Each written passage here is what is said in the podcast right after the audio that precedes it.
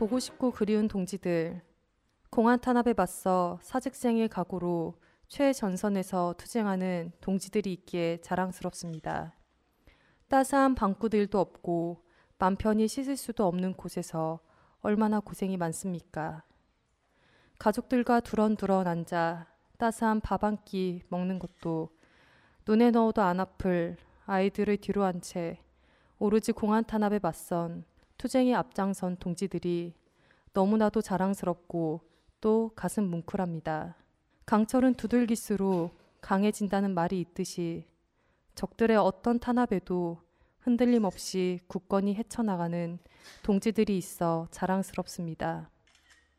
농성장의 단전 소식을 들었을 땐 어떻게 하나 우리 동지들이 잘못될 수도 있겠구나 하는 나약한 생각을 잠시나마 가진 제 자신이 부끄러웠습니다.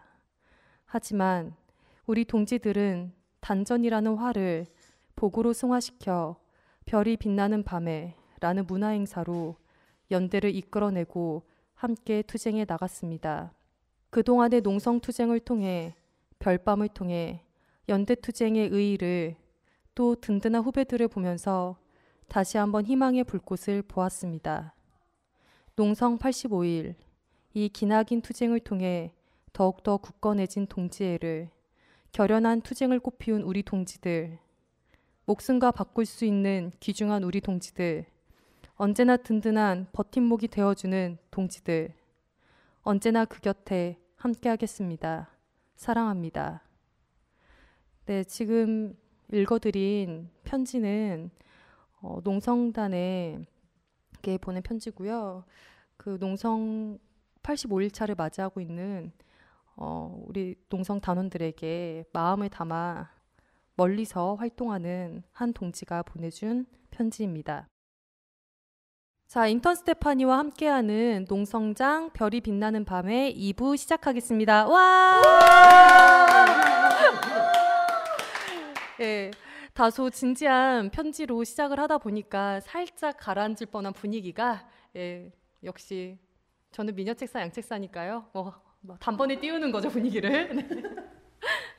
예, 1부는 좀 우리가 신나게 노래도 부르고 다 같이 이렇게 하하호 웃는 그런 시간들을 좀 갖는다면 2부는 좀 사람의 삶과 그리고 그 모신 손님의 그런 투쟁의 그러한 삶을 함께 이야기를 나눴으면 좋겠는데요.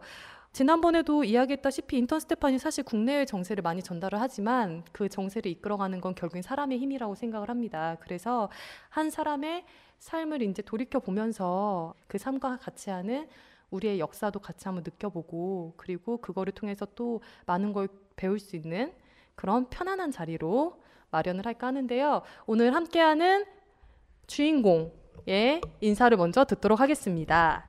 농성 장에 왔으니까 인사드리겠습니다. 제2차 농성단 단장을 맡고 있는 김병동입니다. 감사합니다. 이 자리에는 우리 병동 선배님을 응원하기 위해서 함께하는 게스트가 이렇게 쫙 있습니다. 참 저는 되게 기대가 돼요. 왜냐하면 병동 선배님이 학번이 몇 학번이시죠? 88요. 네, 그러니까 88학번이시다 보니까 저한테도 굉장히 높은 선배님이시고 그리고 상상이 잘 안 돼요. 저 제가 바라보고 있는 병동 선배는 그냥 중후한 느낌의 그 약간 곰의 형상을 닮은 푸근한 이미지의 선배님인데 이 선배님에게도 20대가 있었고 30대가 있었죠. 그 특히 20대가 있었는데 그 20대의 기억을 가진 어떻게 보면 농성단에서 유일한 사람입니다. 예, 안녕하세요. 저는 1차 농성단 단원이고 김혜영이라고 합니다. 네, 그리고 어제 이어서 오늘도 절세미 인절미도 함께 하고 있고요. 인사. 안녕하세요. 절미절미 인절미입니다. 한명 소개할 때마다 이렇게 화를 주는 따뜻한 팟캐스트. 저 인절미 좋아하는데. 어, 저도 좋아해요. 예. 완전 좋아해요. 다음에 인절미 파티를 한번 해야 되겠네요 여기에서. 저도 굉장히 좋아합니다. 저도 좋아합니다. 어, 다 좋아하네요. 그리고 마지막으로 그 병동 선배님을 응원하기 위해서 망설임 끝에 살포시 착석을 해준.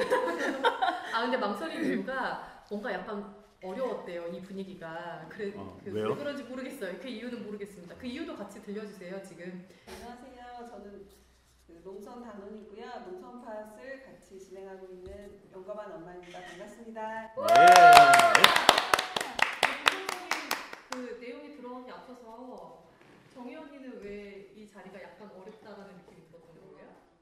초가 정연하게 놓여 있고 그다음에 사연을 읽고 있는 모습과 그것을 듣고 있는 그 지금 같이 옆에 있는 사람들의 모습이 참 진지해 보여서 네, 옆에서 지켜보고 있었던 겁니다. 아, 네, 그 오늘 앞서 말씀드린 그 편지가 동지를 생각하면서 멀리에서 띄운 편지예요.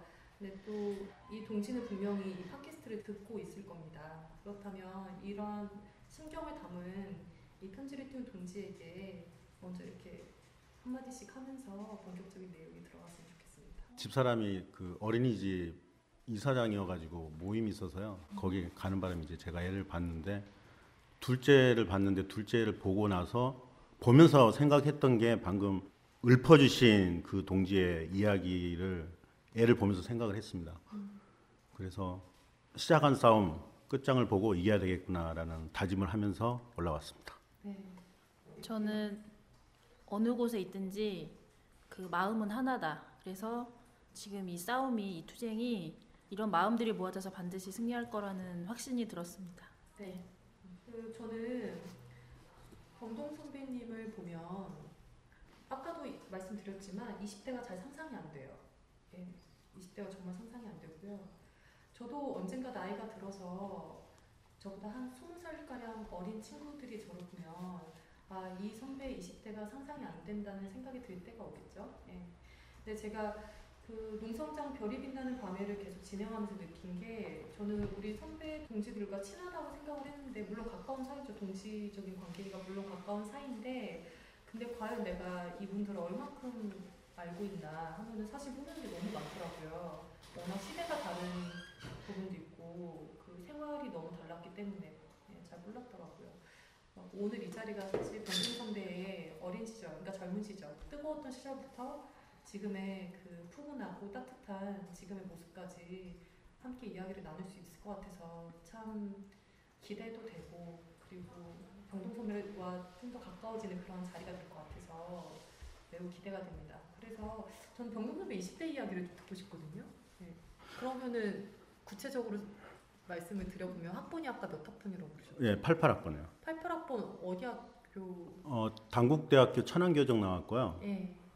고향은 전라남도 고흥이에요. 아, 뭐 아시겠지만 저번에 추모식 했던 지태한 동지하고 네. 같은 고향이고 네. 지방에서 올라왔으니까 모든 게 생소했죠. 음. 뭐 20대라고 말씀하시니까 말씀을 드리면 올라와서 우연찮게 과대표 선거를 했었는데 옆자리에 네. 앉아 있는 동기 추천을 받아서 후보로 오. 예, 등록이 돼서 네. 3파전을 통해서 어떻게 당선이 됐는데 오. 그래서 소위 선배들한테 찝혔죠. 왜냐 그러면 그때 그 지금은 없어졌는데 협동조합 연구회라고 있어요. 예전에 노무현 정부 때 농어촌 바- 발전 대책위원회 그 위원장 했던 장원석 교수라고 네. 그 유럽에서 협동조합 연구를 하시고 귀국하셔가지고 고대 출신인데 그분은 하셔가지고 이제 지도 교수로 있었고요. 협동조합 연구회라고 학술 동아리인데 간판만 학술이고 실질적으로는 운동하는 서클이었죠. 그때 그 당시 편으로 하면. 잠깐만요. 아까 노무현 정권이라고 그러시죠? 네. 노태우 정권 때 아니요 노무현. 아 노무현 정권 네. 때요? 아그 그 그때 했던 사람이 뭐아 그 아, 지도 했던 교수가. 사람이 지도 교수였다고. 예. 아 예 예. 예. 자그 헷갈 그거 어. 말을 실수하시는 분들이 종종 있더라고요. 예 그래서 음, 그래서 이제 협동조합 연구에 다른 과 사람들이 많았어요 그 동아리는. 그래서 거기서 이제 선배들하고 있었고 주로 이제 84, 86 하고 지냈죠. 동기 한 여섯 명하고 네. 그렇게 지냈고 지내다가 이제 기억에 남는 거는 제 20대 전반은 무수한 사람들이 죽어갔어요. 그 원치 않았던 바고 몰랐던 바였는데 그게 사실 학교 시절 내내 진행이 되었었고 그런 그게 좀 가슴이 좀 아프고 그래서 과 대표 되고 나서 주로 한 일이 뭐냐 그러면 휴강하는 게 주 업무였습니다. 그때는 한참 87년 직후라 수업할 시간이 없었어요. 뭐 정치 정세가 조금만 뭐 제기가 되면 바로 동맹 파업 들어가서 대운동장에 뭐 기본 2천 명, 3천 명이 모여가지고 천안 시내로 나가서 가두 시위하고 그게 뭐 1년 내내 지속이 됐고 수업을 한 2주 받았나 모르겠어요. 왜냐면 중간고사도 거부 들어갔고 기말고사도 거부 들어갔기 때문에 시험도 안 봤죠. 그 1학년 때는. 그랬고 그리고 기억에 남는 것은 5월 달에 전대협 학생 축전을 위한 그 청년 학생 축전식이 고대에서 있었어요.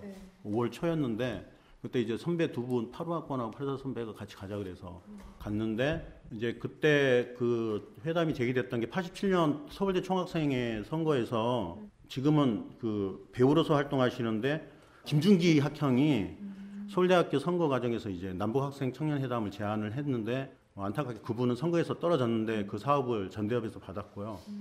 그 전대협에서 받으면서 이제 5월달에 그 고대에서 출정식을 하고 뭐 늘상 그 시대 그랬지만 고대 정문에서 전경들과 그 화염병과 체류탄이 난무하면서 그냥 치고받고 하면서 그 1박을 하게 됐어요.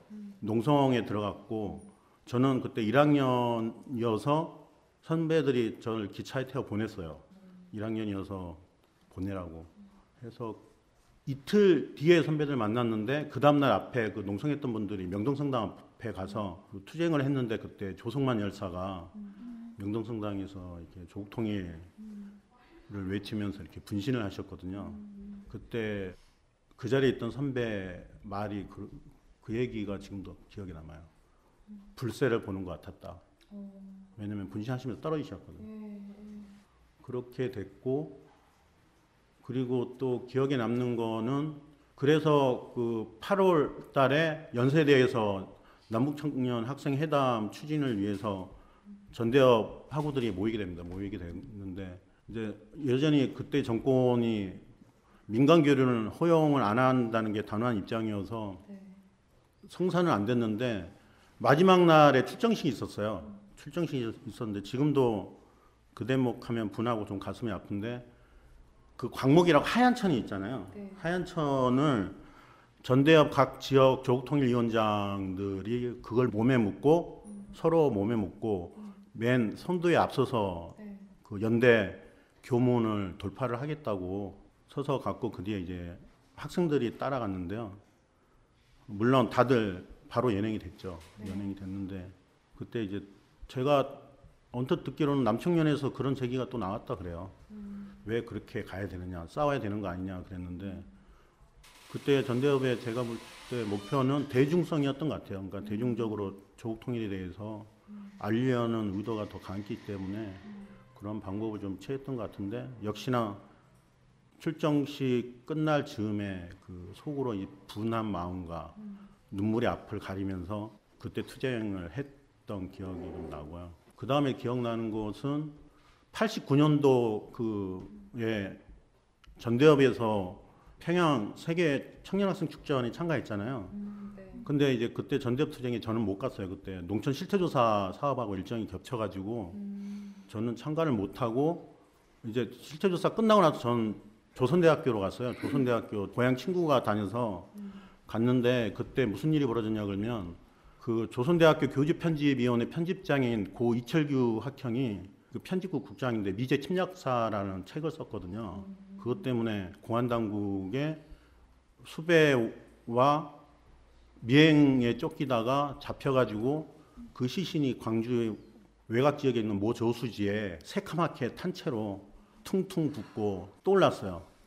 그래서 이제 그때 현장에 있었는데 그 제 고향 친구가 이제 공대를 다녔어요. 공대를 다녔는데 그때 친구 만나러 갔는데 어떻게 만났냐 그러면 그 과 학생회실에 그 이철규 열사 진상 규명을 위해서 지금 광주가 다 투쟁했던 시기였거든요. 그래서 이 친구한테 인사를 갔는데 그 학과 학생회실에 가게 됐어요. 과 학생회실 갔는데 다들 친구, 선배, 후배들 다 이렇게 모여 있더라고요. 그러니까 이, 제가 2학년 때 시대 그때 인사를 하고 이제 같이 주찰대를 쓰- 쓰고 그랬는데 그때 조선대 주변에 대로가 4차선 도로였는데 도로가 다 밝았어요. 어떻게 밝았냐 그러면 화염병을 4차선 도로를 다 채웠어요. 다 채우고 다 불을 붙였어요. 저녁에 규찰대가. 그러니까 개나처럼 좀 화나한 분위기였는데 갑자기 경찰들의 또 학원 침탈이 지금 예견되고 하늘에서는 헬기가 떠오르고 막 그랬는데 제가 그 학교를 처음 가서 그런지 저를 걱정해 준다고 한 명을 붙여 주더라고요. 어디 고에 가서 계시다가 좀 일단 그 침탈이 일단락 되면 그때 나오라고. 그- 그래가지고 이제 그 소개해 준 그분하고 뭐 숨기보다는 주로 이렇게 다녔어요. 그 조선대 근처를 다녔는데 그때 그 삼엄했던 그때 그 상황이 나고 그래서 그 5월 되면 저희 학교에 최석수 열사도 있지만 5월 때 망월동 갈 때마다 꼭 이철규 열사 묘에는 인사를 좀 드리고 오고요.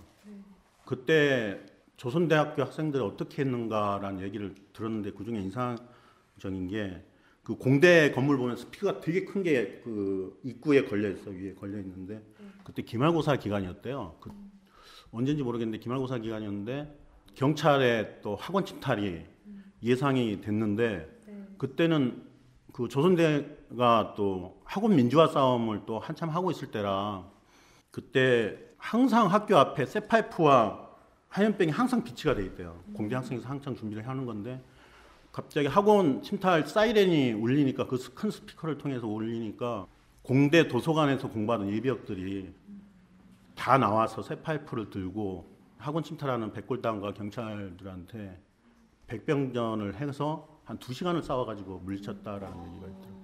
근데 얘기를 들어보니까 그 동네는 그냥 늘상 그렇게 지낸대요. 그렇게 학원 침탈하고 학원 침탈하면 또 싸우고 그래서 전엔가 그땐가 얘기 또 듣기로 남청유 출범식이 조선대학교에 있었었는데 그 조선대학교 구조가 가운데 운동장이 되게 커요. 큰데 바닥이 흙바닥이에요. 흙바닥이었는데 얘들이 백골단들이 치고 들어온 거예요. 치고 들어왔는데 전선이 어떻게 갈라지냐 그러면 운동장 절반으로 전선이 딱 갈라졌어요. 그러니까 백골단 있고 이제 남청년 학생들이 쇠파이프를 들고 백병전을 했는데 6시간을 싸웠대요. 6시간을 싸웠는데 이제 돌이 없으니까 하도 6시간 싸우니까 돌이 없으니까 여학생들이 리어카를 끌고 학교에 있는 돌은 다 구해서 싸움 양상이 어떻게 됐냐 그러면 앞에 남학생들은 그 흙바닥이니까 화염병 이런 걸 던질 수가 없대요. 깨지지도 않고 그러니까. 그래서 앞에 있는 남학생들은 쇠파이프 들고 백병전을 벌리고 그러면 이제 흙바닥에서 먼지가 막 하늘로 막 올라간대요. 그리고 이 여학생들은 직접 리어카를 끌고 그때는 짱돌이라 그렇죠. 이 작은 돌을 짱돌을 모아서 그걸 여학생들이 던졌어요. 던질 남학생들이 없어서 여학생들이 던져서 6시간을 싸웠다고 그러더라고요. 그랬고 그러면서 좀 가슴 아팠던 그때 한 1박 2일을 이제 조선대에서 이제 규차를 같이 쓰면서 가슴 아팠던 얘기가 있었고 그리고 나서는 9일 11년도로 넘어가는 것 같아요. 그때 열사정국이어서 노동자를 비롯해서 학생들이 하루 건너서 뭐 한두 명이 죽고 그래서 그때가 88년 이후로 처음이었던 것 같아요. 88년 이후로 이제 대운동장에서 저 수업 거부하고 한 4천 명이 모였던 것 같아요. 4천 명이 모여서 이제 규탄 집회하고 천안 시내 가두시를 했었는데 그렇게 해서 투쟁을 했지만 91년도 대선이 있었잖아요. 김영삼 전 대통령이 당선이 됐죠.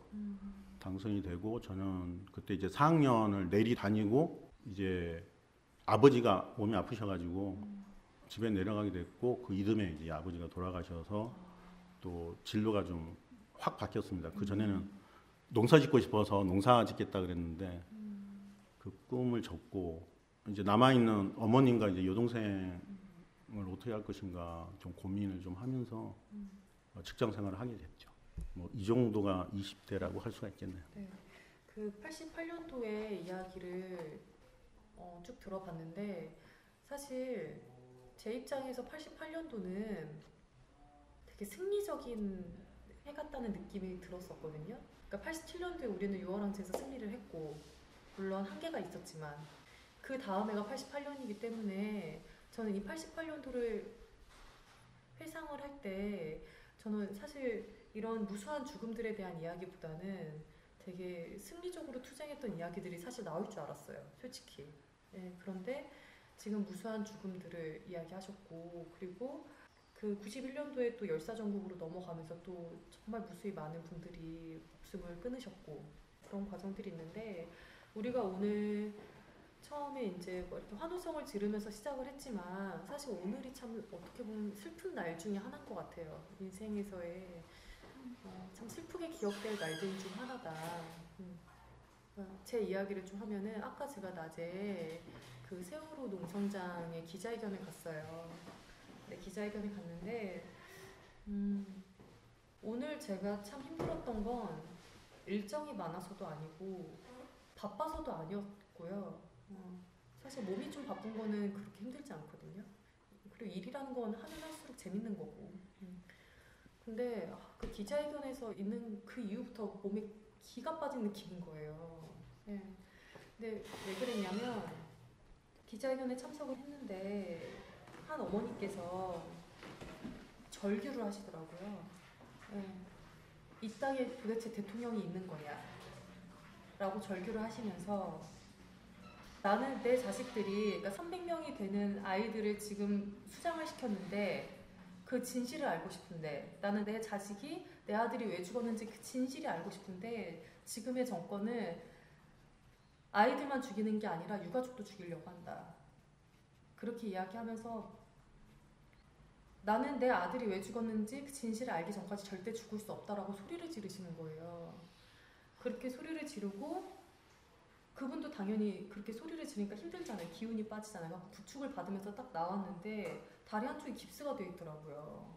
얼마 전에 그 세월호 유가족들이 청운동을 갈때 경찰하고 세게 붙었잖아요.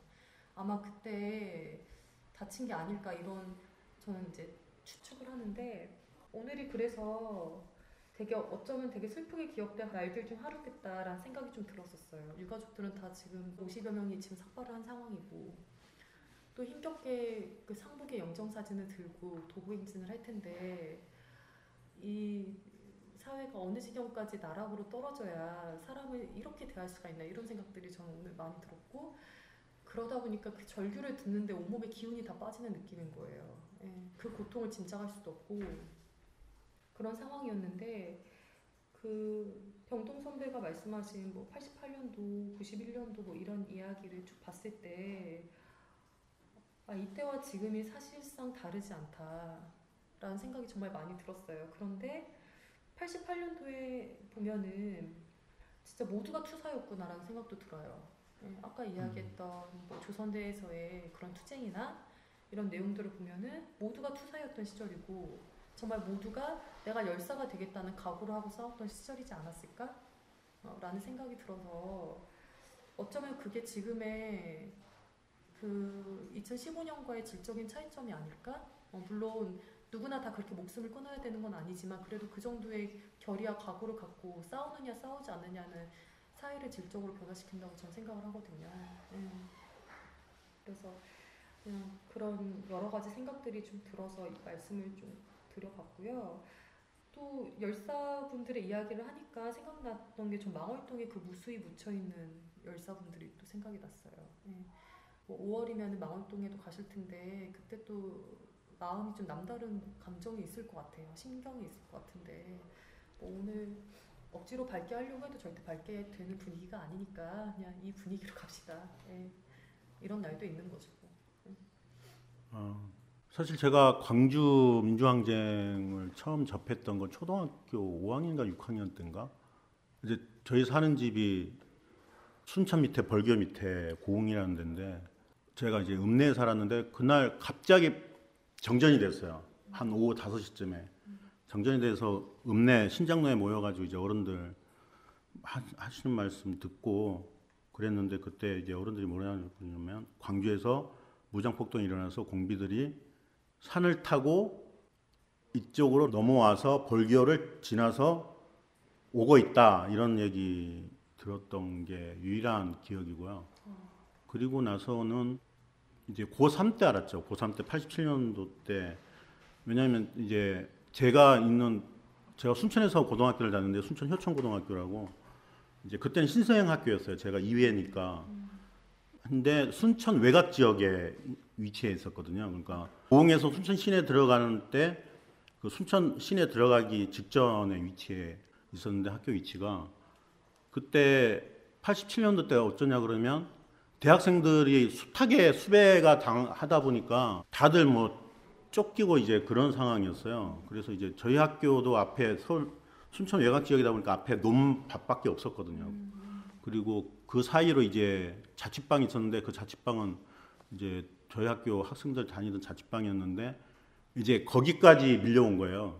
그래서 반면 밤마다 그 수배당하는 대학생과 거기서 자취하는 학생들의 그 정세 토론이 있었고 의식화 과정이 있었고 그 저희 학교에 기숙사가 있었는데 거기서 이제 또 의식화가 된 고등학생들이 이제 기숙사에 있는 친구들하고 이렇게 밤이면 밤마다 이야기를 하면서 또 기숙사 내에서도 이제 그런 분위기가 좀 조성이 됐고 그러면서 이제 제가 고등학교 때 그 선생님이 구타 사건이 일어났었는데 2학년을 팬 거예요. 막대기로 팼는데 이제 그것 때문에 이제 학생들이 전부 동맹 휴학하고 운동장에 모여가지고 시위하고 그때가 이제 87년 6월 6월쯤이었으니까 아마 항쟁 바로 시작할 직후 한참 분위기 막 달아오를 때 그 시점이었는데 그때 이제 운동장에 모여가지고 이제 교사 처벌하고 교사 사과 받고 요구 조건을 그렇게 걸고 학교장 사과해라 그렇게 했는데 이제 학교에서 별 반응이 안 보여서 바로 다 순천 시내로 빠져나갔어요.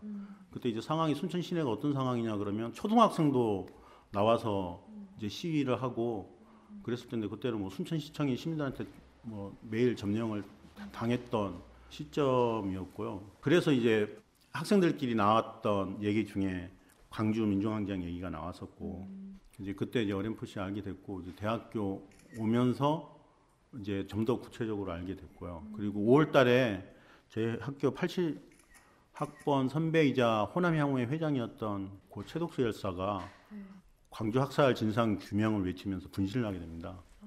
분신을 하셔가지고 이제 그분을 망울동에 모시게 됐죠. 망울동에 모시면서 이제 망울동을 가게 됐고 그때 문익환 목사님 처음 뵀던 것 같아요.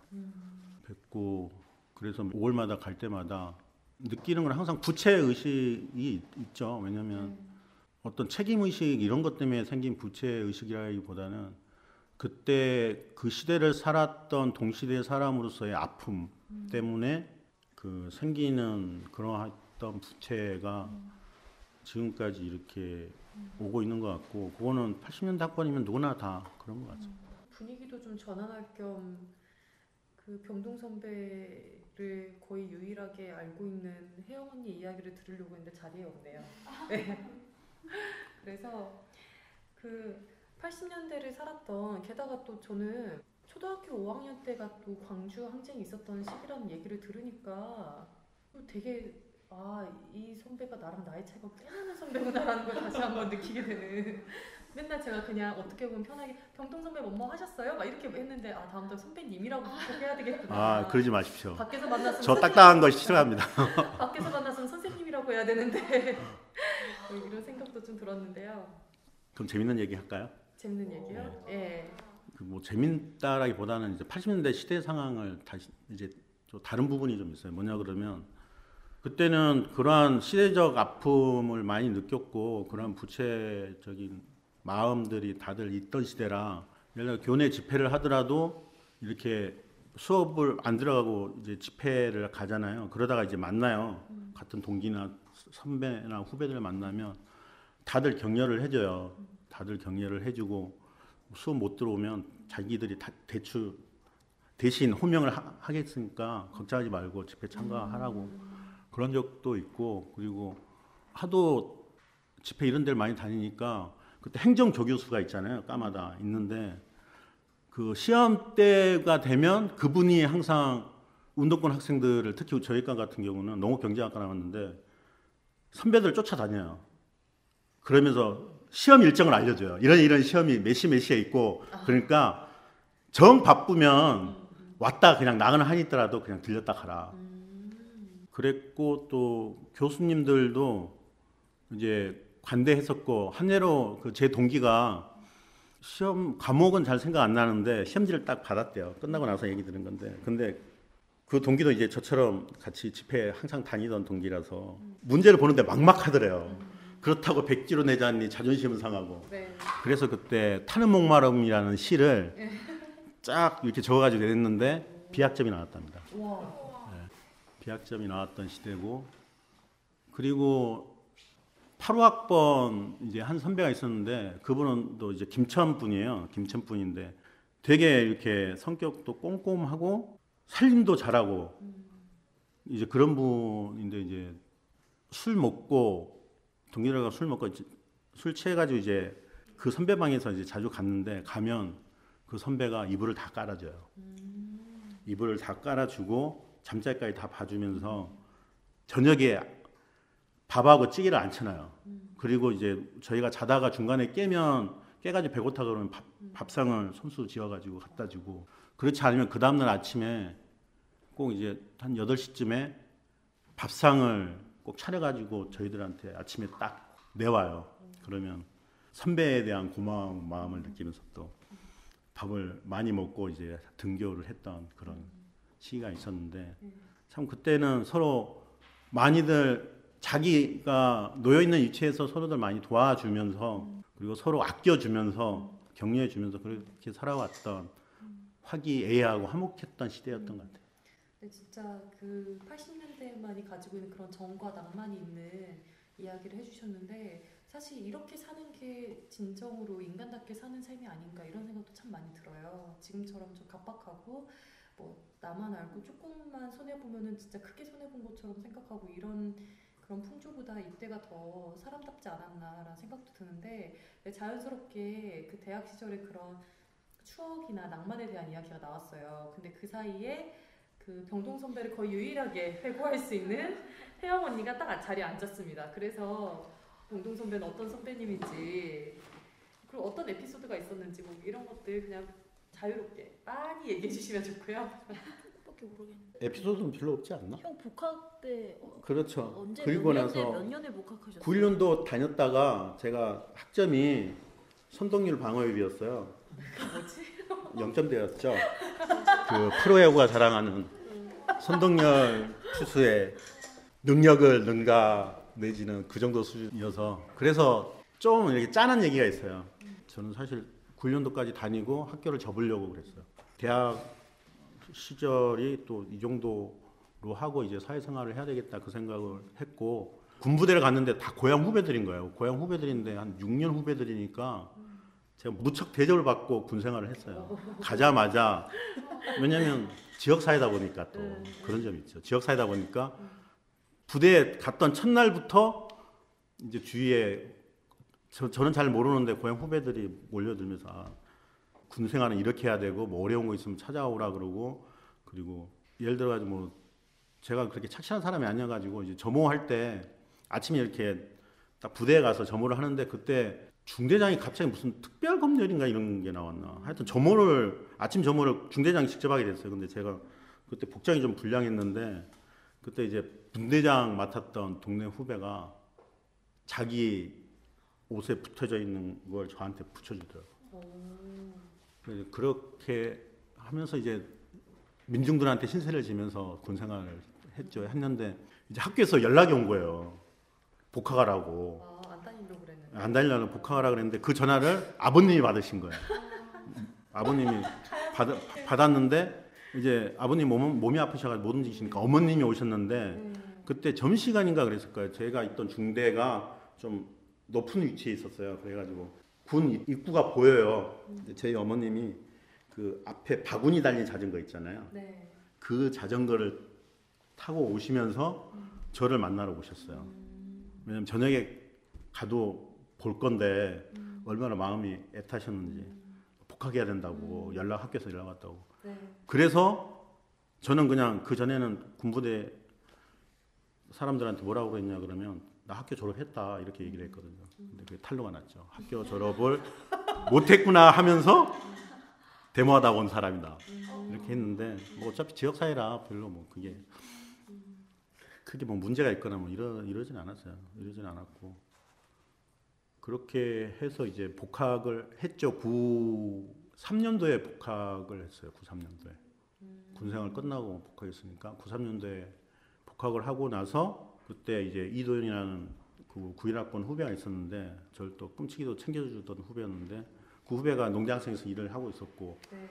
그때 이제 학생회 몇 번 갔었는데 이제 그때 김영 동지를 만났고 그 이후로 자주 만나게 됐어요. 제가 1학년인 걸로 저는 기억을 하고 있었거든요. 음. 근데 되게 어릴 때 만났던 것 같아요. 그러니까 저한테는 굉장히 이렇게 높은 선배님이었는데 아까 좀 전에 말씀하신 이도현이라는 선배가 이제 저를 많이 데리고 다녔고 저랑 제 친구 이제 두 명을 열심히 데리고 다녔고 저희도 열심히 따라다니면서 시위도 나가고 뭐 그럴 때인데 어느 날 더 나이 많은 선배가 복학을 하- 하신다고 하면서 되게 좋은 선배라고 소개를 시켜주겠다고 근데 이제 그 선배가 자취방을 이제 이렇게 구하고 짐을 옮긴다고 하면서 같이 도, 도와주러 가자고 했어요. 그날이 첫 만남이었고요. 농대다 보니까 다 시커먼 남자 선배들만 있거든요. 예. 근데 제 기억엔 제가 1학년 때였던 거 이제 헷갈려가지고 2학년 아, 아, 때인지. 아 니요 기억이 맞는 것 같아요. 네, 그래서 아마 1학년에서 2학년 네. 넘어가는 네, 그 겨울이 아니었나 싶어요. 어, 그때 기억이 있고 그리고 근데 정말 재밌는 건 그때랑 형이 지금이 별로 다르지 않다는 거예요. 어, 저의 장점이자 단점입니다. 근데 정말로 똑같거든요. 그래서 저는 아, 어떻게 이렇게 사람이 똑같을 수가 있을까? 외모가요. 외모가 외모가요. 그러니까 약간의? 약간의 뭐 이렇게 연륜은 있을지 모르겠지만 정말 그대로예요 병도 선배님은 그렇게 큰, 큰 차이가 없고요. 어, 그래서 어떻게 보면 나이 차이 많이 나는 어려운 선배일 수 있는데 병도 선배님은 되게 저희한테 잘해주신 것 같아요. 그러니까 복학생 선배인데 저희는 이제 1학년에서 2학년 올라가는 아주 어린 후배였고 굉장히 잘해주셨고 그리고 그게 아마 학생의 선거가 있었고 되게 어려운 상황이었던 것 같아요 제 기억에 우리 학교가 상황이 어, 이렇게 뭐 소위 말하면 방권 하고 뭐 경선도 하고 막 이랬던 과정이었던 것 같은데 병동 선배님이 어, 선본장을 맡았어요 학교에 그리고 이제 졸업을 앞두고 있었던 거거든요. 그러니까 95년도 이제 그의 1년을 지나면 졸업을 하는 거예요. 근데 원래 졸업하는 학기에는 뭘 맞지 않잖아요. 네. 그냥 떠나면 그만인 걸. 네. 근데 후배들의 간절한 요구에 의해서 어, 이렇게 중학생의 선거에 선보장을 맡으셨고 그래서 열심히 했던 기억이 나요. 근데 기억나는 건 뭐 농대 저희 단과대만이 아니라 정말 다른 단과대 많은 이렇게 모든 이렇게 선배님들이 병동 선배를 정말 좋아했고 이렇게 따랐고 어, 그래서 선배님이 꼭 했으면 좋겠다. 그랬던 기억이 나요. 어렴풋하게.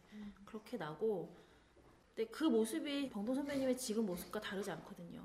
정말 이렇게 사람들한테 아주 확 드러나지 않지만 잔잔한 그 정을 느끼게 하는 그런 선배님이잖아요. 그게 그때 똑같았던 것 같아요. 네. 저 그때 졸업 못할 뻔했습니다. 그런데 어떻게 졸업했냐 그러면 그것도 동지들 힘 덕분에 했어요. 왜냐면 졸업 논문을 써야 되잖아요. 졸업 논문을 써야 되는데. 이거 뭐 한두 편도 아니고 한꺼번에 몰려가 쓰려다 보니까 그때 이제 선거 사무실 한쪽 자리에 그 관련된 책을 이렇게 쌓아놨는데 결국은 못 썼어요. 못 썼는데 누가 도와주냐 그러면 그때 경상대 후배들이 도와줘서 어떻게 어떻게 졸업이 됐어요. 그래서 뭐 이 자리를 빌어서 그 동지들한테 다시 한번 감사드립니다.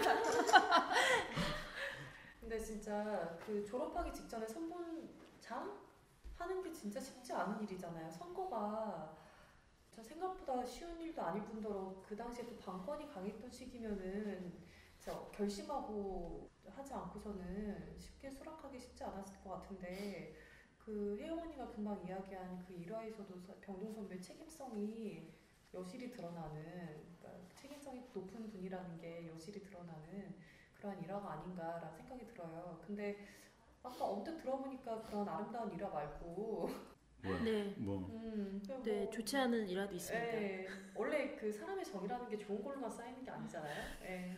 저는 이제 봉동 선배님하고 나이 차이가 많이 나잖아요. 학번 차이가 이제 다섯 학번 정도 나는데 선배님이 친근하게 대해줘서 편한 선배이긴 했지만 어쨌든 많이 차이 나는 선배님이었어요. 근데 선거가 끝나고 제가 기억이 잘 안 나요. 근데 선거로 진 것 같진 않은데 어쨌든 엄청나게 술을 마시고 고생을 하셨기 때문에 뒷수발을 다 했어요. 저희 자취방에 이제 선배님들이 많이 오셨어요. 이렇게 거의 이렇게, 이렇게 끌고 이렇게 갔어요. 갔는데 음, 술을 많이 드시고 이렇게 토도 하시고 그런 걸 제가 다 지웠던 기억이. 근데 그거를 제가 그때 딱 한 번 봤어요. 지금까지 옴 그때 딱 한 번이에요. 그 뒤에는 같이 술을 먹지 않았던 건지 아니면 아니면 그게 맞을 겁니다. 예, 아니면 기억이 안 나는데 근데 어쨌든 그 다음에는 아 그 다음에는 병동 선배님 술을 먹으면 전화를 했어요. 가끔. 그러니까 이제 후배에 대한 미안함 그런 마음으로 전화를 몇 번 하셨던 기억이 있어요. 술 취하면. 술 때마다 그때의 기억이 떠올랐어. 어, 저는 저는 그게 미안해서, 기억이. 떠오르긴 했는데 그건 모르겠어요. 근데 어쨌든 이제 선배님은 이제 저는 학교에 있고 활동하고 있었고 선배님은 사회에 나와서 아마 사회 활동을 하고 있었기 때문에 그런 후배들에 대한 좀 그런 미안한 마음인지 잘 모르겠는데 어쨌든 그런 마음 애틋한 마음이 있었던 것 같아요. 그래서 후배들한테 전화를 하셨고 저는 선배님이 전화가 오면 또 아 선배님이 술을 또 한잔 하셨구나. 아, 그러면 이제 그런 마음으로 전화를 또 받고 그랬던 기억이 있어요. 제가 술 취해도 웬만하면 전화 안 하는데.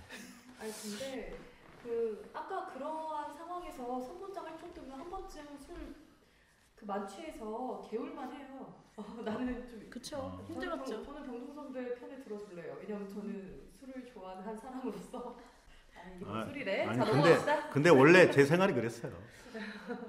난 몰랐지. 술 좋아하고 술 많이 먹고 근데 저는 아까 그 대학교 때 그런 치열했던 역사의 한 순간에 있었던 선배기도 하고 그러면서 그런 모습을 보면서 누군가는 두려움도 느꼈을 거고 그래서 회피하고 싶었을 수도 있고 근데 또 누군가는 아 역사란 이렇게 움직이는 거고 그리고 이 안에서 내가 무엇을 해야 할 것인가를 깨닫고 그거에 대한 책임감으로 활동을 하고 삶을 살아가는 사람이 있는 것 같아요. 어, 뭐 다들 그런 경험들 있잖아요. 대학교 때만 활동하고 사회 나와서 하지 않고 하지 않는 선배들을 보는 선배들을 보게 되는 후배의 그런 마음을 한 번씩은 다 느꼈을 것 같은데 근데 병동 선배 같은 경우에는 지금 현재 우리가 농성을 진행하고 있는데 2차 농성단이 1차 농성단이 끌려가지도 않았는데 2차 농성단이 꾸려졌고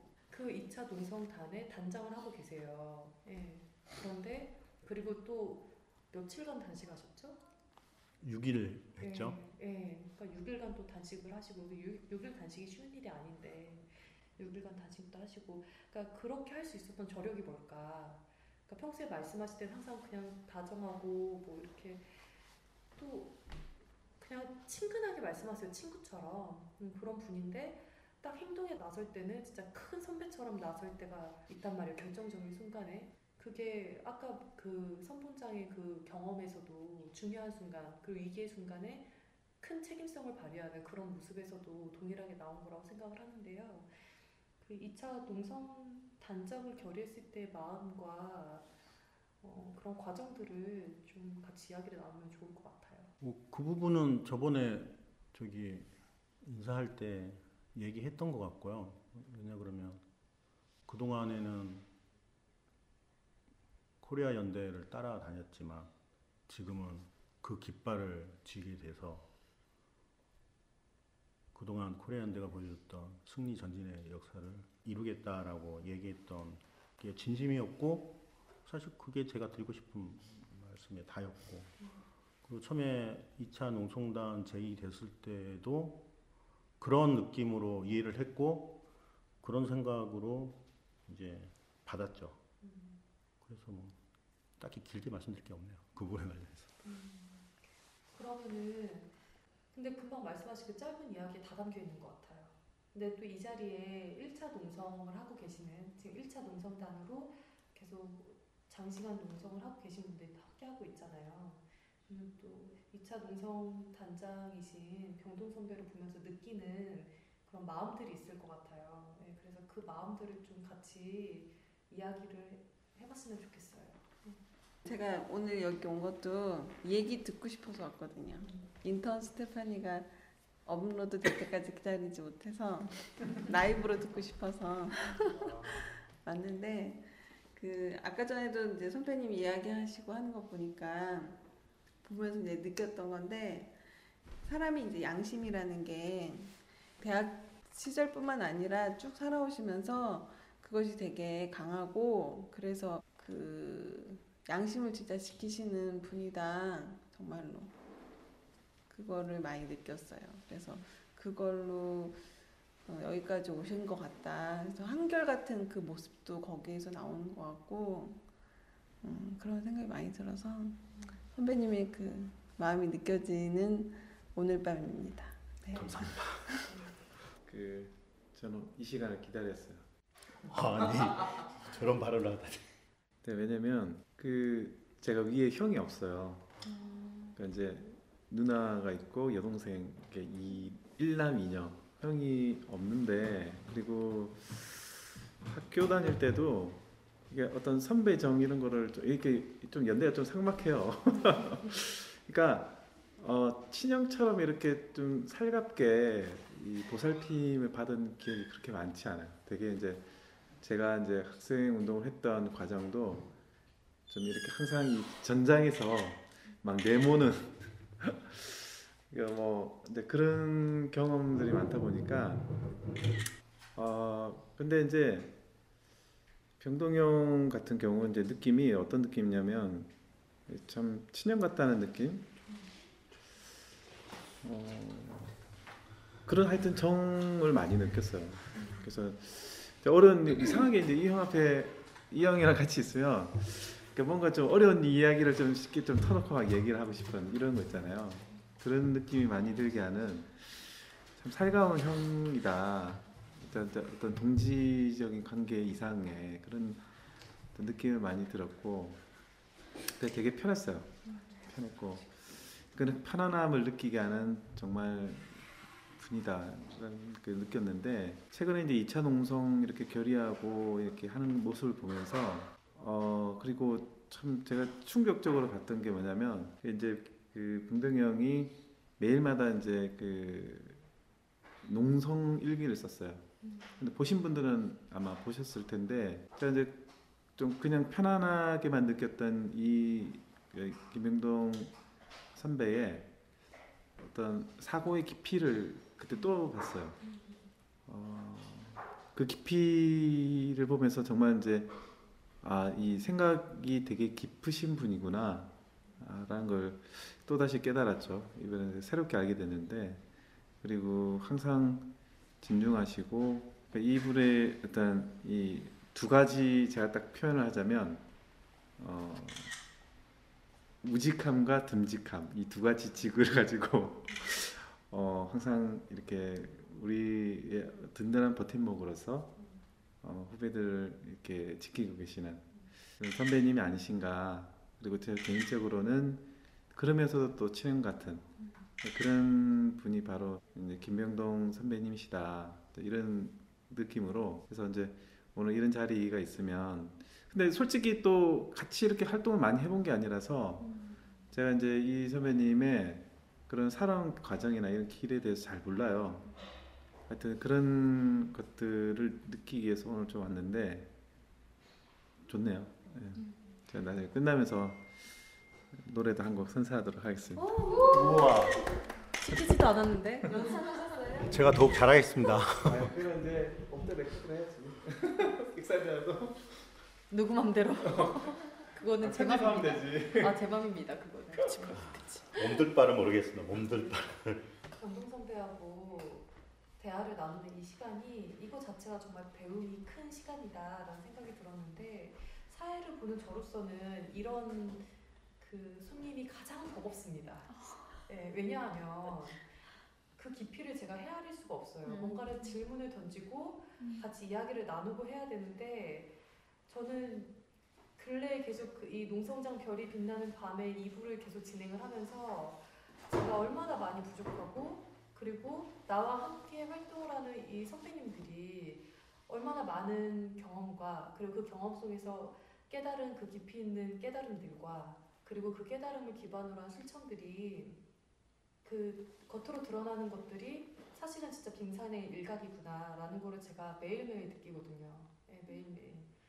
그러니까 물론 시대가 달랐기 때문에 뭐 경험이 달랐고 그리고 그 경험이 다르기 때문에 결국엔 깨닫고 실천하는 것도 다를 수밖에 없지 않느냐라고 혹자는 말할 수 있겠지만 그래도 결국에는 시대의 본질은 변하지 않았고 우리가 그 변하지 않은 시대에 함께하고 있는 거잖아요. 네.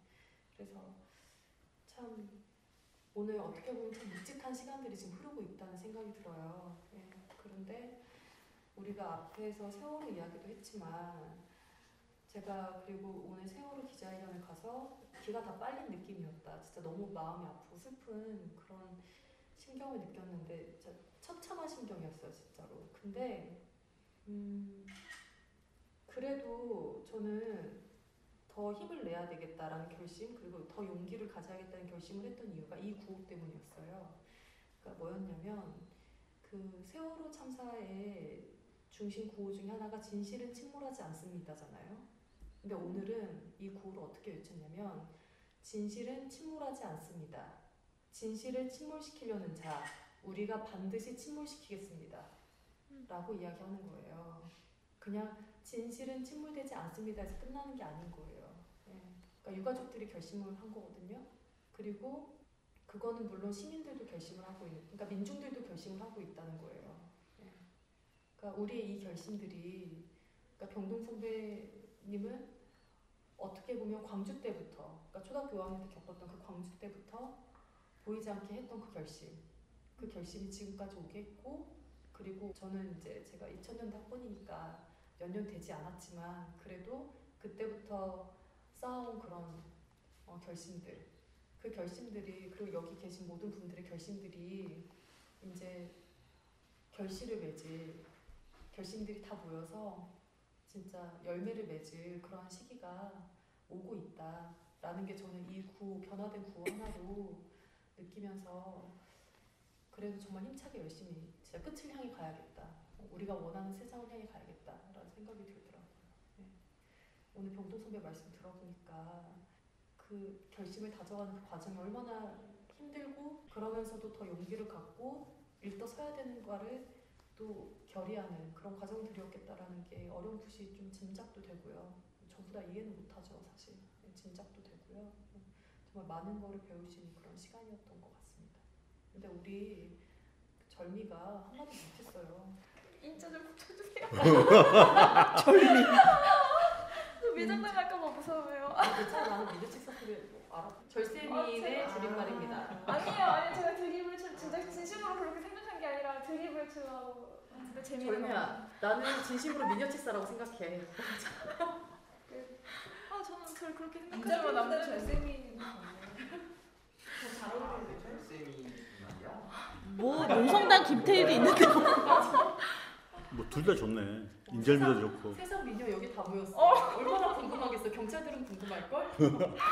절대 얼굴을 진짜. 진짜 미인이에요. 자, 얼굴은 안 찍었어. 교묘하게 찍었지. 다행이에요. 광대뼈로 해서 이렇게 살짝 웃는 모습만 이렇게. 아슬한 선으로. 아, 그때 파악 못할 걸? 쿨하게 묘사했다. 광대. 아나 역광대. 자, 우리 뭐 분위기도 어느 정도 전환됐네요. 네. 88 학번이라고 말씀하셨는데 제가 89년생이거든요. 아, 죄송해요. 아,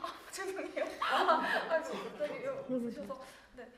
어 근데 이제 제가 유치원 다닐 때까지도 그런 운동들을 해 오셨던 거잖아요. 근데 저는 진짜 다섯 살 때만 해도 뭐 그냥 뭐 유치원에서 그냥 뭐왜 하면서 그냥 그냥 그렇게 뭣도 모르고 그냥 그런 평온한 나날들을 보냈는데 유치원 때도 그래요.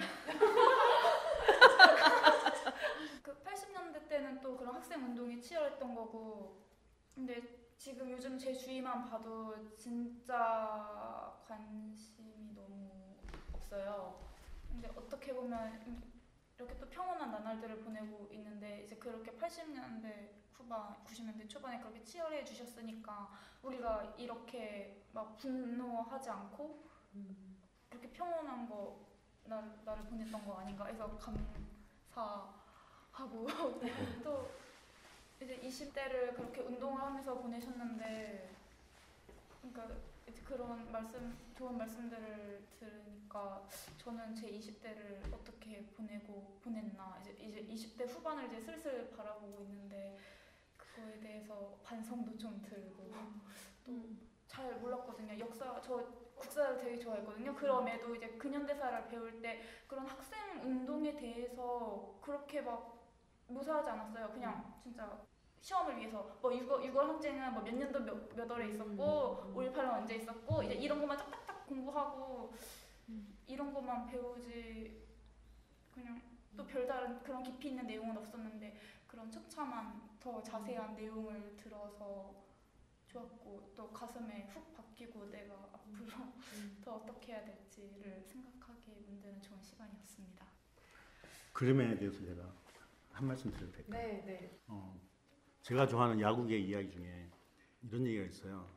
야구 시합은 9회 말 투아웃 투 스트라이크까지 봐야 돼- 가야 된다. 그 얘기는 그 공 하나가 끝나는 그때까지라도 자기를 포기하지 말고 끝까지 이렇게 집중하고 전념하려는 자세가 우리한테 필요할 것 같고 그게 느껴지면 후반에 접어들었다 하더라도 자기의 인생을 얼마나 꽃피울 수 있을지 거기에 대한 여유가 좀 생길 것 같아요. 여기서 끝날 것 같았죠? 끝나지 않습니다. 제가 이 노래를 1988년 10월달에 연세대에서 그때 노동자 대회에 있었을 거예요. 담병호 위원장 어려운 이건- 어려운 것도 많이. 위원장이었을 때 그때. 그때 집회에서 들었는데 어, 그 노래를 지금도 좋아해요. 가자 저 자유의 땅에 벅센 팔과 다리로 수천 년 이어온 생산의 힘으로 새 세상 만들어내리. 가자 가자 이 폐허의 땅에 푸르른 생명이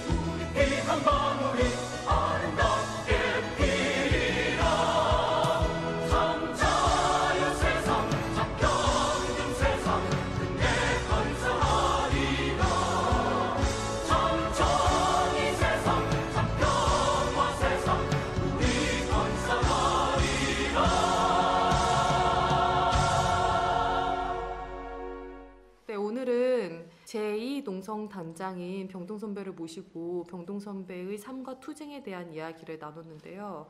오늘 하루로 이 한 시간으로는 정말 부족하다라고밖에 할 말이 없습니다. 그 정도로 역사와 함께 사셨고 지금도 역사와 함께 그리고 이 시대와 함께 뚜벅뚜벅 한 길을 걸어가는 선배님이 참 존경스럽다라는 생각이 새삼 들었고요. 이러한 선배님과 함께 제가 제2 농성 단원으로서 함께 한다는 게 참 저의 큰 복이다라는 생각이 들었습니다.